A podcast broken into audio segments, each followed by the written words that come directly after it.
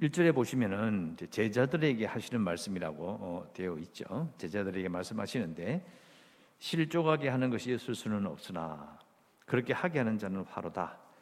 그가 이 그는 바로 제자들입니다. 이게 너희들이에요. 왜냐하면 3절에 보면 너희들이 또 나오기 때문에 너희들은 이 작은 자 중에 하나를 실족하게 할진데 차라리 연자 맷돌이 그 목에 매여 바다에 던져지는 것이 나으리라. 자, 작은 자 중에 하나는 누구냐? 즉 작은 자가 누구냐라고 우리가 어, 생각해 봐야 합니다. 자, 이것은 오늘 제가 17장을 읽었다고 되어 있는데요. 15장부터 보면 15장에 그 잃어버린 양, 잃어버린 동전, 그리고 잃어버린 아들의 이야기가 나옵니다. 예수님이 그 세 가지 비유를 드시고 16장에 오면 이제 간 죽은 자 나사로가 나옵니다.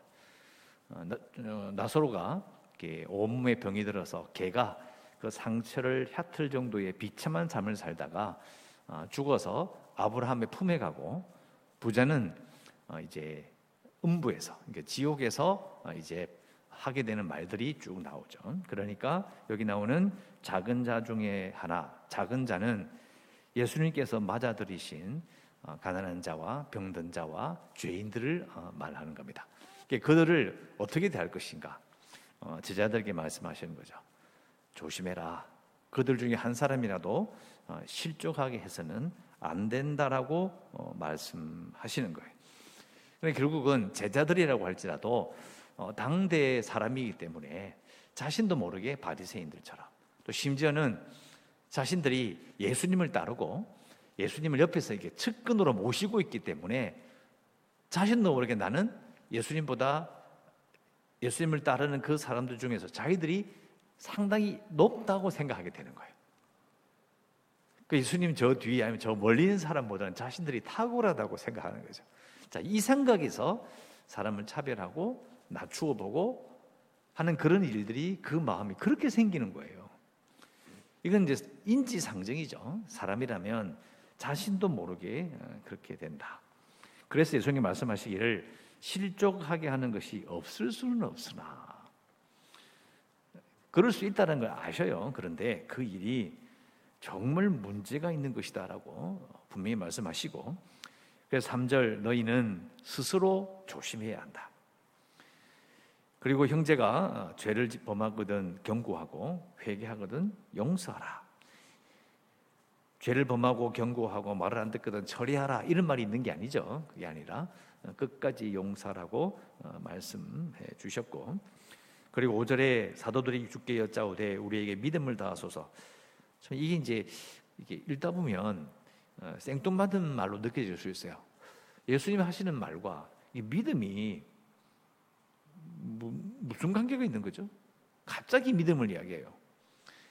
여러분 하나님 말씀은 읽다 보면요 이렇게 모아가지고 아무데나 막 섞어 놓는 그런 말이 아니에요. 그냥 그냥 갖다 붙여 놓은 게 아닙니다.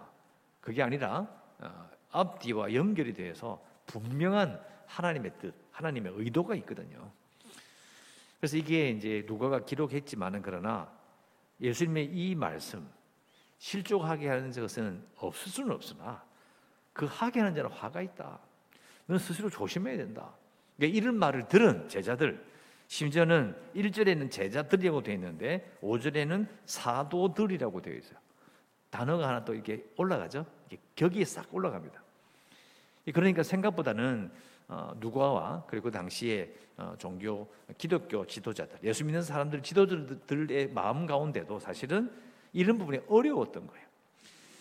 그 당대 사도 생각해 보면 이방인과 유대인들의 구별이 너무 뚜렷했고 또 유대인들 사이에서도 가난한 자, 병든 자, 그리고 죄인들이라고 어, 부를 수 있는 자들과 이 사이가 이제 사실은 딱 격이 딱 지게 됐어요. 딱 선이 지습니다. 근데 예수님은 그걸 넘어서시잖아요. 근데 예수님이 넘으셨다고 해서 예수 믿는 사람들도 따라서 넘어갈 수 있느냐? 자유롭게 왔다 갔다 할 수 있느냐? 그건 아니거든요. 참 어려운 일이었을 겁니다. 그래서 이제 어, 사도들 그때도 예수님의 말을 들으면서 야 이건 진짜 믿음이 필요한 일이다. 더 예수님을 믿는 믿음이 더 강해야 한다. 뭐 그렇게 생각할 수 있잖아요. 왜? 우리도 어려운 일이 생기면 야, 내가 점차 믿음이 더 있어야 되겠다. 믿음이 강하면, 믿음이 많으면, 또 믿음이 아주 크게 오면 아, 이 모든 어려움을 이겨낼 수 있지 않겠느냐. 그렇게 생각하잖아요. 그러니까 사실은 이 사도들의 이 질문 그리고 요구는 기도는 어, 사실은 당연한 것이라고 볼 수 있습니다. 아 믿음이 필요하다. 믿음을 더 주세요. 그런데 예수님께서 말씀하시기를 겨자씨 하나일 만한 믿음만 있었더라면 자 이 말은 너희들이 믿음이 없어서 그래 라고 말하는 게 아니에요. 믿음이 는 진짜 없어서 그런 걸 못하는 거야. 그 사실 예수님의 성품이나 하나님의 성품을 잘 생각해 보면 누가 하나님 앞에서 예수님 앞에서 내가 믿음이 이 정도 있습니다. 그렇게 자랑할 만한 사람이 누가 있겠어요? 그러니까 믿음이 없다고 꾸짖으시는 게 아닙니다. 그게 아니에요. 믿음을 이제 강하게 가지고 더 가지는 게 중요한 게 아니라는 거예요. 왜요? 자, 앞에 보면 이제 예수님께서 이렇게 말씀하신 부분이 있어요. 너희들이 안식일에 아니 잃어버렸다가 양을 찾으면 기뻐하지 않느냐? 동전을 잃어버렸다가 찾으면 기뻐하지 않느냐? 내가 하늘에서 잃어버린 영혼을 찾은 기뻐할 때 뭐가 문제가 되느냐? 이렇게 하신 말씀 15장에 나와요. 그러니까 이게 무슨 말이냐면 지금 하나님께서 잔치를 하시고 영혼을 구원하는 걸 기뻐하시는데 도대체 너희들 뭐 하고 있느냐 이 말씀이에요. 자, 이게 무슨 말일까요? 유대인들이만 행동이 믿음을 강하게 그리고 엄격한 그런 규율을 율법을 잘 지켜서 열심히 하자 이런 마음을 가지고 유대인들은 그런 열심을 가지고 있거든. 그러니까 믿음도 더 강하게 가지고 더 많이 가지고 크게 가지면 할 수 있다 생각하는 거. 근데 사실은 유대인의 문제는요. 믿음이 적거나 열심이 없어서 그런 것이 아니라 하나님이 하시고 있는 일에 동참을 안 하는 거예요. 믿음이 없어서 열심이 없어서 하나님이 하신 일에 동참 안 하는 게 아니고 자기만 자기들만 열심히. 열심히 하는데 지금 집중되어 있는 거죠. 근데 여러분 이런 말이 있어요. 자, 믿음은 창문과 같다. 믿음이 창문이다. 가만 생각해 보면 예수님 믿는 사람들도 믿음을 강조하고 그리고 다른 종교를 믿는 사람도 믿음을 강조해요. 그러니까 믿음이란 말 자체는 그냥 창문과 같다는 거예요. 좁든 크게 만들든 간에 똑같이 믿음이라고 부를 수 있다는 거예요. 그런데 그 믿음이란 창문을 통해서 보는 게 뭐냐는 거예요. 창문을 내서 하나님을 봐야 되는데 그, 그것이 창문이 아니고 거울을 만들어 놓고 자기 얼굴을 보고 있는 거예요. 야, 나 너무 열심히 한다는 거지. 내 믿음이 대단하다는 거예요. 이건 좀 더 강하게 하면 더 잘할 수 있겠지. 그러니까 예수님 말씀은 믿음을 더 달라, 더 크게, 더 해달라는 것보다는 그런 식으로 이야기 될 게 아니라는 거예요. 중요한 것은 그 믿음이라는 너희들 생각할 때 그 작은 믿음을 가지고도 하나님께서 하시는 일, 하나님을 바라보는 것이 너무 중요하다는 뜻이에요. 그러니까 지금 하나님께서 또 하나님이신 예수 그리스도께서 작은 자들을 이렇게 죄인들을 병든 자를 이렇게 품으시잖아요. 그게 믿음이 있어야 그 일을 이해하는 것이 아니라 하나님을 바라봐야 그 일을 할 수 있는 거예요. 그 일을 바라볼 수 있는 거예요. 아무것도 아닌 것 같은 설명 같지만 잘 생각해 보면 우리의 문제는요. 그 믿음이라는 창문을 가지고 각자마다 뭐 이렇게 동그란 창문도 있을 것이고 큰 창문도 있고 아니면 조그마한 창문도 있는데 그 창문을 통해서 뭘 보느냐는 거예요. 뭐가 보이시나요? 자, 이것은 앞에서 예수님께서 쭉 하신 일을 보면 사실은 하나님을 바라보고 가면 아, 나는 이 사람들이 병든 자요, 저는 자요, 가난한 자요, 죄인들인데 그런데 예수님께서 하신 일을 보니까 아, 하나님께서 이 사람들을 받아들이실 수도 있겠구나. 저 사람도 구원하실 수 있어. 이게 하나님을 바라보는 거죠. 절대 그럴 수 없어. 이런 말을 하면 안 된다라는 거예요. 그래서 예수님의 이 말씀은 그 제자들의 이 질문에 대한 답은 정말 뼈 아픈 말입니다. 우리는 자꾸 믿음을 더해달라고 기도하거든요. 믿음을 달라는 것이 우리는 이렇게 배웠죠. 선물인 이유가 그거에 있습니다.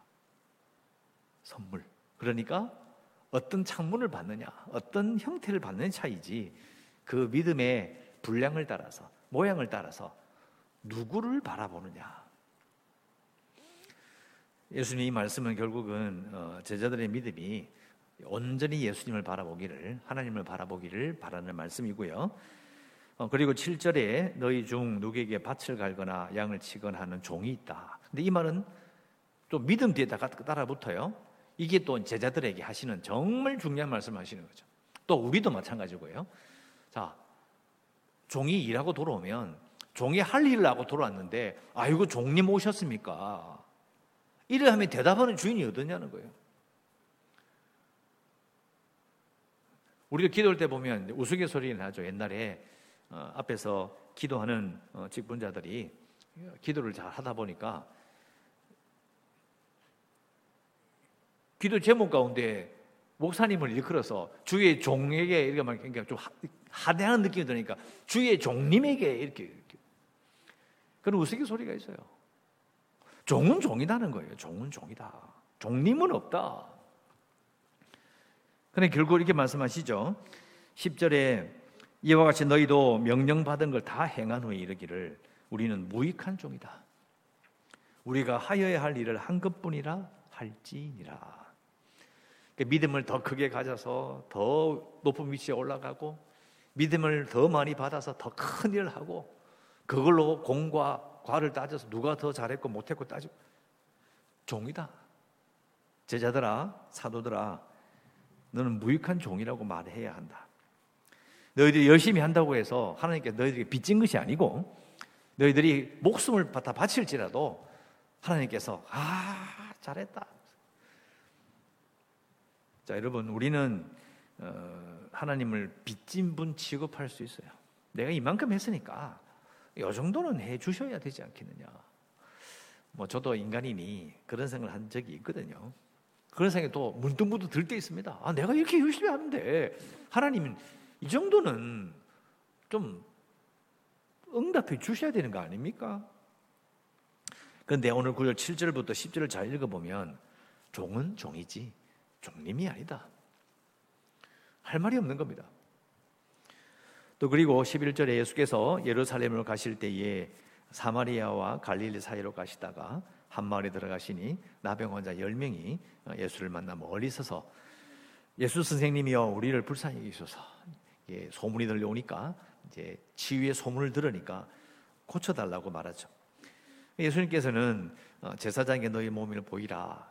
그래서 가다가 깨끗함을 받았다. 정말 유명한 구절이죠. 읽어보면 10명 중에 한 사람만이 돌아와서 예수님께 이렇게 감사합니다. 큰 소리로 하나님께 영광을 돌리며 예수의 발 아래 엎드려 그리고 감사하고 가려고 한 거죠. 그랬더니 그 사람이 사마리아 사람이다. 앞에 보면 그 사마리아 사람의 비유 있잖아요. 그 거반 죽은 것처럼 보이는 사람을 이렇게 도와준 사람이 사마리아 사람이었다라는 비유와 연결되는 부분이 있어요. 자, 그런데 잘 보시면 이제 예수님께서 말씀하시죠. 열 사람이 다 깨끗함을 받았을 텐데 한 사람 아홉 사람 어디 갔냐? 이 사람 외, 즉이 이방인 외에는 하나님께 영광을 돌리러 온 자가 없느냐? 자, 이게 이것도 뼈아픈 말씀이에요. 왜요? 유대인이라는 이 주라는 말 자체가 찬양이라는 뜻을 가지고 있어요. 하나님께 이 백성은 나를 찬송하게 하려고 지었다라는 그 하나님의 말씀과 연결이 그래서 주예요.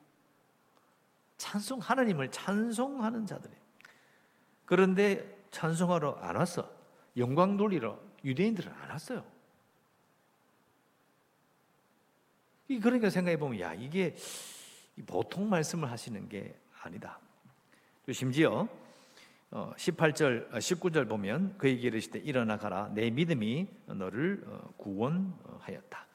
자, 믿음이 구원한다. 여러분 유대인들 입장에서는요 사마리아 사람의 믿음이 있어요 없어요? 믿음이 없는 사람들이에요. 그럼 뭘 믿어? 사람 취급 자체를 안 하는데. 믿음을 가질 수 없고 또 믿음이 없어서 이 변제된 자들이요. 이 사람들은 아, 아니다. 자기들 딴에는 뭐, 뭐 재단을 쌓고 하나님을 예배한다는데 이건 아니다. 근데 그 사람이 믿음을 가지고 그 믿음이 그를 구원하는 거예요.